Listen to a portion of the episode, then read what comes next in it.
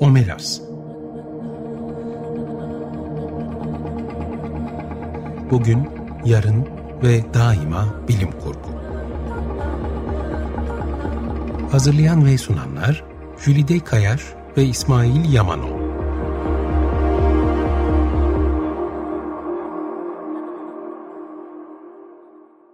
Merhaba, 95.0 Açık Radyo'da Omelas'a hoş geldiniz. Ben Jülide Kayar. Ben İsmail Yamanoğlu.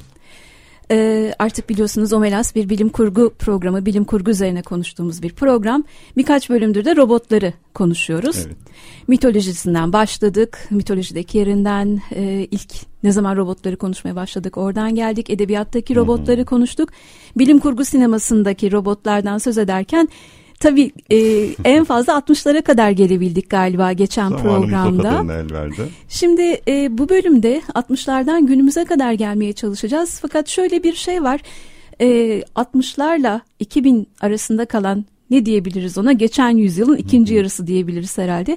Hem teknolojik gelişmeler hem de bilim kurgu anlatısındaki yenilikler diyelim. Bizim bilim kurgu sinemasında çok daha fazla robot görmemizi sağladım. Evet. Yani aslında her birinin üzerinde ayrı ayrı durmaya kalksak herhalde bir 15-20 bölüm gidebiliriz.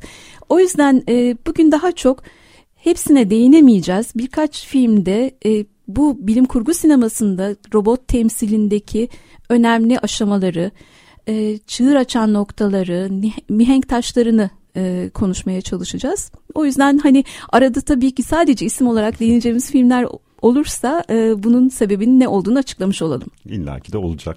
Muhakkak. Süremiz gereği. O halde geçen bölümde programda kaldığımız 60'lardan demiştik. Çok aslında önemli bir... Evet, 50'lere kadar gelmiştik. Orada artık süremiz yetmediği için bunu devamını artık bu programa bıraktık.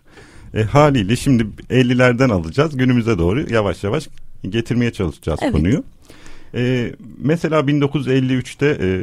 Monster from Mars diye bir filmle karşılaşıyoruz. Filmde dünyada hayatta kalmayı başarmış son 8 kişiyi tek tek avlamaya çalışan Roman diye bir robot karakterle karşılaşıyoruz. Aslında kendisi katil robot, sinemada katil robot figürlerinden birisi oluyor. 1953'te Twonky var. Filmde bilinç kazanıp hareket etmeye başlayan bir televizyonun hikayesini izliyoruz bu sefer. Gerçekten ilginç bir filmdir. Bir ara elektrikler gidip gelir ve ondan sonra televizyon bir anda bilinç kazanıp hareket etmeye, amaçları doğrultusunda davranmaya başlar. İlginç bir filmdir. 1954'te Venüs gezegeninden geldiğine inanılan düşman robotik varlıkların ani istilasını anlatan bir film çıkıyor karşımıza. Target Earth. Burada bu noktada ilginç bir film var. 1955'te bir yerli filmle karşılaşıyoruz. Uçan Daireler İstanbul'da. Orhan Erçin'in yazıp yönettiği bir film. Burada da iki beceriksiz diyelim gazeteci Venüs'ten gelen ve kendilerine bir nevi erkek arayan kadınların uzaylı kadınların hikayesini haberleştirmeye çalışan iki gazetecinin hikayesini izliyoruz. Belki 50'li yıllarda üzerinde durmamız gereken bir film var. 1956 yapımı Forbidden Planet. Evet, asıl önemli. Evet, bu filmde karşımıza çıkan çok önemli bir robot figürü var. Robbie. Kendisi aslında o Isaac Asimov'un 3 robot yasası artık çünkü 40'larda ortaya çıkmış ve yaygınlaşmaya başlamıştı. Onun da sinemadaki ilk etkilerinden biri olarak değerlendirebileceğimiz bir robot. Çünkü 3 robot yasasına tabi olduğunu görüyoruz. Ayrıca Forbidden Planet'in sinema tarihinde bazı ilkleri de var. Bunlardan mesela en önemlisi ilk kez bir filmde insanlık olarak Güneş sisteminin dışındaki bir gezegene yolculuk edildiğini görüyoruz. Onun dışında bu filmin Star Wars gibi, Star Trek gibi bugün artık bilim kurgunun önemli külliyatlarına isim kaynaklığı ettiğini görüyoruz. Bu açıdan da ilginç bir film olduğunu söyleyebiliriz. Forbidden Planet'ten sonra 1958'de The Clausus of New York diye bir film karşımıza çıkıyor. Burada da oğlu kaza yapan bilim insanı oğlunun beynine robotik bir beden aktarmaya çalışıyor ki onun aslında ölümsüz yapmaya çalışıyor bir nevi. Daha sonradan bu bilinç transferi mevzularının da artık yavaş yavaş işlenmeye başladığı örnek ilk öncül yapımlardan biri olarak. Aslında bu androidlerle cyborgların da ilk öncüllerinden birisi de sayılabilir neredeyse, değil mi? Evet, günümüzde de çok yaygın şekilde işlenen bir konu aslında. Hı-hı. Özellikle de bu bilinç transfer edilebilir mi edilemez mi tartışmalarının göbeğinden seslenen o yıllarda önemli bir film. Evet. 60'lara geldiğimizde First Spaceborn Venus diye bir filmle karşılaşıyoruz. Bu Polonyalı ünlü bilim kurgu yazarı Stanisław Lem'in aslında bir romanından uyarlamadır. Lem'e de çok değinemiyoruz ama bir gün herhalde değil mi? Daha sonradan konuştuğumuzda evet, uzun. Stanisław Lem'den hiç konuşamadık dediğimiz oluyor. Bu ikinci kez değindiğimiz bir durum oldu. Daha sonra uzun konuşacağız. Uzun konuşmaya çalışacağız kendisini. Yine 60'lardan belki adını anmamız gereken birkaç film var. Invasion of the Neptune Man var. Planet of Storms var. Cyborg var ve King Kong Escapes diye bir film var. Burada King Kong bir robotik, kendi ebatlarında bir robotik canavarla savaşır örneğin. 70'lerde karşımıza çıkan filmlere şöyle bakarsak ilk dikkatimizi çeken George Lucas'ın da ilk filmi olan THX 1138 1971 yapımıdır. Burada mesela daha distopik bir manzara resmedilir ve filmin önemli rollerinden polis rolleri hepsi de robottur örneğin. Yani güvenliği, devreyi robotlar sağlar filmde. 1972'de bu sefer ilginç bir film var. Silent Running diye yaşanmaz hale gelen dünyadan uzay gemisiyle kaçan insanların hikayesi anlatır. Orada çok sevimli böyle body yürüyen robotlarla karşılaşırız. Daha sonra anmamız gereken bir de 1973'te Westworld var. O meşhur eğlence parkı diye gidilen yer ve orada robotların çıldırması. Galiba Star Wars'a kadar getirebiliriz diye düşünüyorum artık konuyu. Evet, Star Wars 1977'de yayınlanıyor. Hani Star Wars başlı başına bir evren diyebiliriz. Hani hala Star Wars bilim kurgu mudur değil midir, bunu kendi aramızda tartışıyoruz. Şimdi burada robotlar üzerinden konuştuğumuzu düşünecek olursak Star Wars bilim kurgudur diyerek bir noktayı koyup devam edelim. 4, 5, 6 ve 1, 2, 3 olmak üzere, 1. 2. 3. olmak üzere 6 filmlik bir seri. Star Wars'un ilk serisi yayınlanan filmler 77 dediğimiz gibi. Burada robot meselesi bizi çok ilgilendiriyor. Çünkü daha öncesinde biraz önce senin saydığın gibi pek çok robot var elbette. Ama burada farklı türde robotlarla çok farklı bir şekilde karşılaşıyoruz. En önemli iki robotumuz R2-D2. Bunlar android aslında. R2-D2 astromekanik bir droid ve C-3PO var. O da bir protokol droidi olarak tanıtıyor kendisini.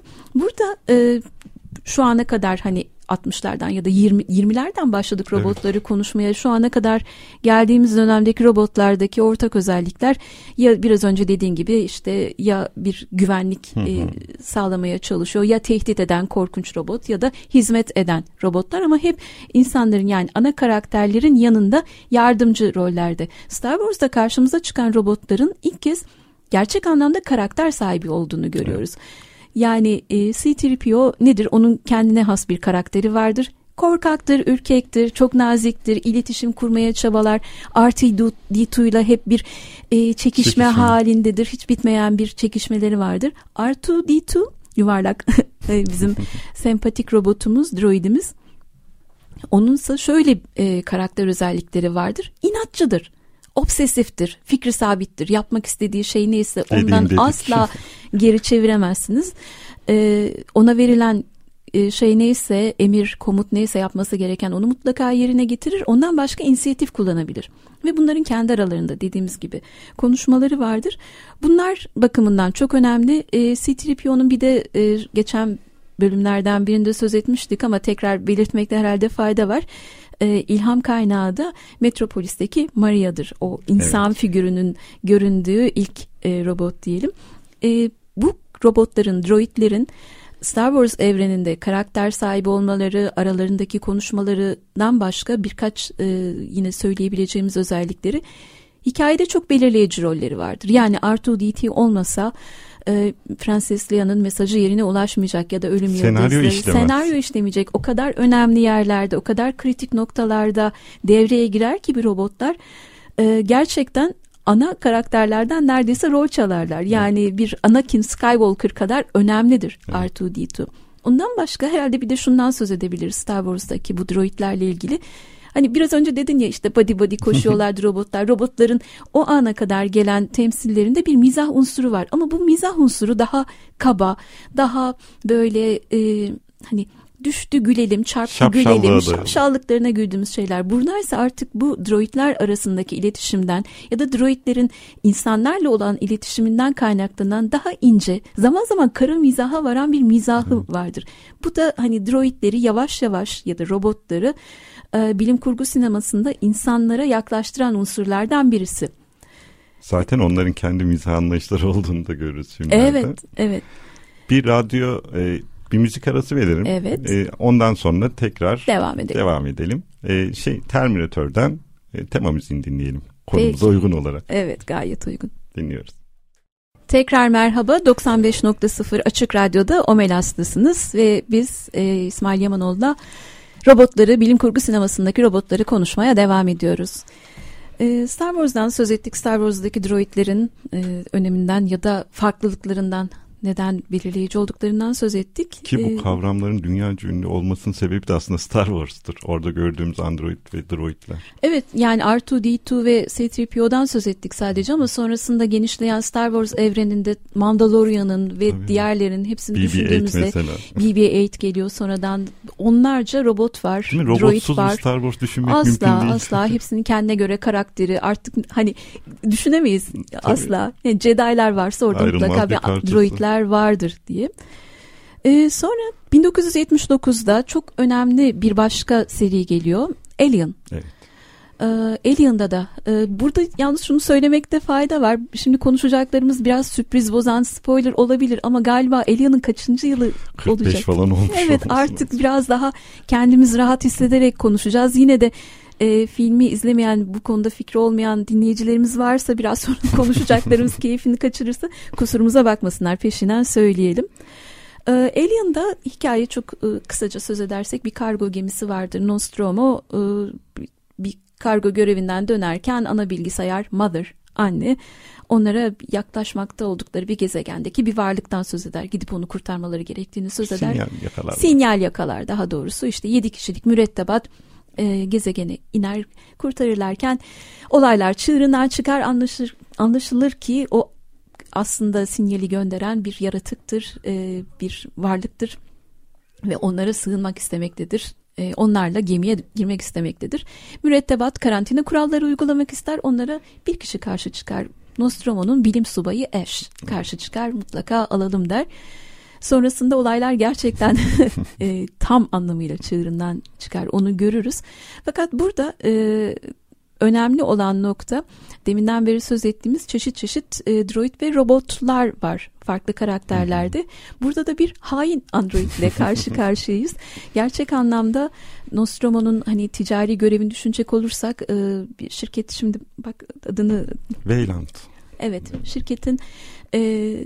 bir tür grev kırıcı neredeyse, değil mi? Sendikanın dışında olan birisi gibi. Hani çalışanların yapmak istediği her şeye karşı çıkan, patronun yapmak istediklerini yapan bir android. Evet. Şirketin çıkarlarını korumakla görevli, tamamen mürettebatın hayatını yok sayan, ne olursa olsun ve diğer insanların hayatını yok sayan, kendisine verilen görev neyse ona odaklanmış. Gerektiğinde mürettebatın feda edebilen. Çünkü onun için hiçbir değeri yok. Tam anlamıyla içimizdeki hain android'tir. Ash. Orada şeyi de görürüz. Hani diğer yaratığa, Alien'a hayranlık duymasını. Evet. Çünkü aslında insanları çok zayıf, kırılgan bulmaktadır. Burada herhalde hoştur değil mi? Hoş derken hani çok böyle kült sahne, onun o masadaki birden ne olduğunu anladığımız sahne çok önemli. Einholm oynar bu arada. Onu da söylemekte fayda var. Çok büyük oyuncu. Hani onun oyunculuğunun da çok katkısı var sanıyorum Alien'a. Alien'da karşılaştığımız, biraz önce hani Star Wars'da söz ettik. Daha bir hani insana yaklaşıyorlar o karakter sahibi olmaları bakımından. Burada artık görünüm açısından da insana yaklaşmaya başladığını görüyoruz Alien'da. Ortaya çıkana kadar anlayamayız zaten. O bakımdan da çok önemlidir. Hemen arkasından bu özellikler üzerinden devam edersek, çok çarpıcı, yine çok sinema tarihinde çok önemli yeri olan, hem sinema tarihinde hem bilim kurgu sinemasında çok önemli yeri olan Blade Runner. 1982 Ridley Scott'ın yönettiği, Philip K. Dick'in Androidler elektrikli koyun düşler mi öyküsünden yola çıkılarak yapılmış bir çekilmiş film.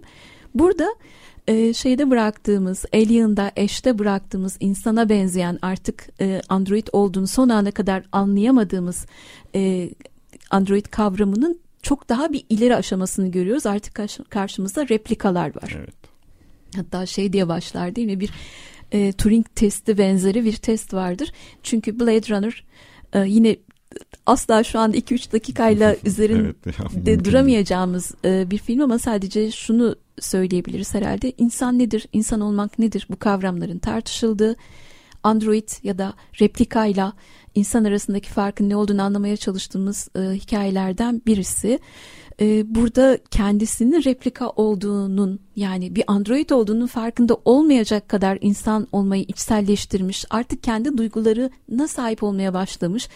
Bunlar tohum şeklinde zihnine atılmış olsa bile anı şeklinde bunları benimsemiş androidlerden söz ediyoruz. Bu bakımdan önemlidir.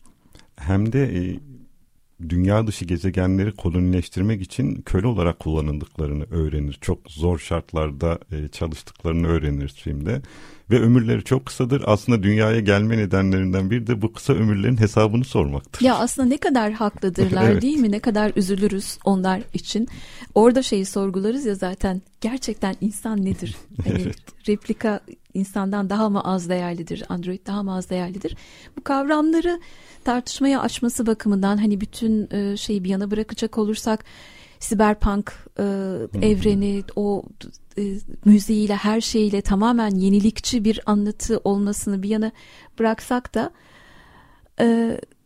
sadece bu bakımdan bile çok çok önemlidir. Görsel Blade açıdan Runner da çok değerlidir. O kadar çok yapıma esin kaynağı olmuştur ki özellikle animeler, çizgi romanlar Blade Runner'dan sahne sahne böyle esinlenmişlerdir.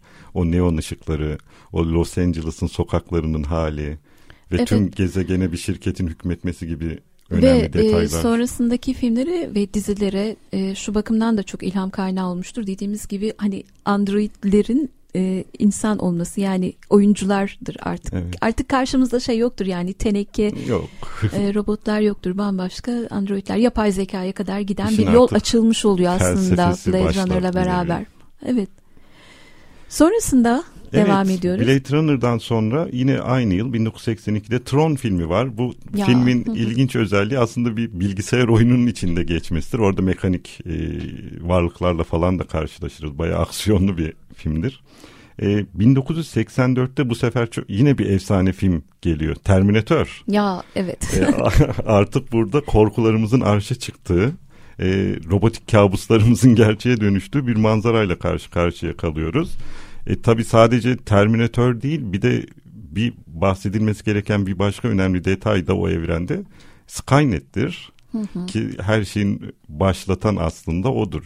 İnsanlık bir yapay zeka olarak bütün denetimi ona devretmiştir ve de o insanın doğru yolda olmadığını, gereksiz olduğunu düşünüp insanlığı yok etmeye çalışmıştır. Bir de burada robotların birlik olduğunu görüyoruz değil mi? Evet. Bu bakımdan da önemli Terminator. Ve o bütün filmlerde, romanlarda okuduğumuz o kıyamet gerçekleşir bir gün. O nükleer kıyamet ve insanlık yok olmanın eşiğine gelir.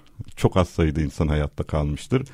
Hayatta kalanlar da bu manzarayı değiştirebilmek için zamanda yolculuk yaparak geçmişe bir insan gönderirler. Robotlar da tabii rahat durmaz. Onlar da onu öldürmesi için, yani o planı devre dışı bırakmak için bir robot gönderirler. Ve işte geçmişte onların o mücadelesini izleriz filmde. Bir de onun devam filmi vardır. Burada da karşımıza Civa Adam çıkar. O mesela, o da efsanedir. Çünkü onun aslında sinemaya getirdiği yenilik sıvı bir metalden oluşmasıdır. Bir türlü yok edilemez, her şekle girebilir, çok iyi kamufle olabilir. durdurulması neredeyse imkansızdır. Çünkü her filmde bizim robotun bir üst versiyonu gelir. Bir üst versiyonu, bir güncelleme alır. Bir güncelleme alır her seferinde. Bir yandan da bizim asıl robot da sanki insanlara daha bir yaklaşır. O da ters yönde bir güncelleme alıyor. Doğru, değil mi? Onların mantığıyla. Bir paradoks vardır. Evet. Bir taraf daha insanlaşırken öbür taraf daha da robotlaşır. Yani durdurulamaz bir robot haline gelir. Ve zaten filmleri bu kadar izlenir kılan da onların o çatışmasıdır. Bu iki zıt kutbun çatışmasını izleriz ve o da inanılmaz derecede keyif verir. Özellikle izleyenler bilirler, böyle boy boy tırların falan devrilmesi, koşuşturmalar, trafikte yaşanan o hengameler inanılmaz derecede aksiyonlu bir filmdir. Oyuncular da işlerinde gayet başarılıdır. Gözümüz alamayız yani. Schwarzenegger'in evet.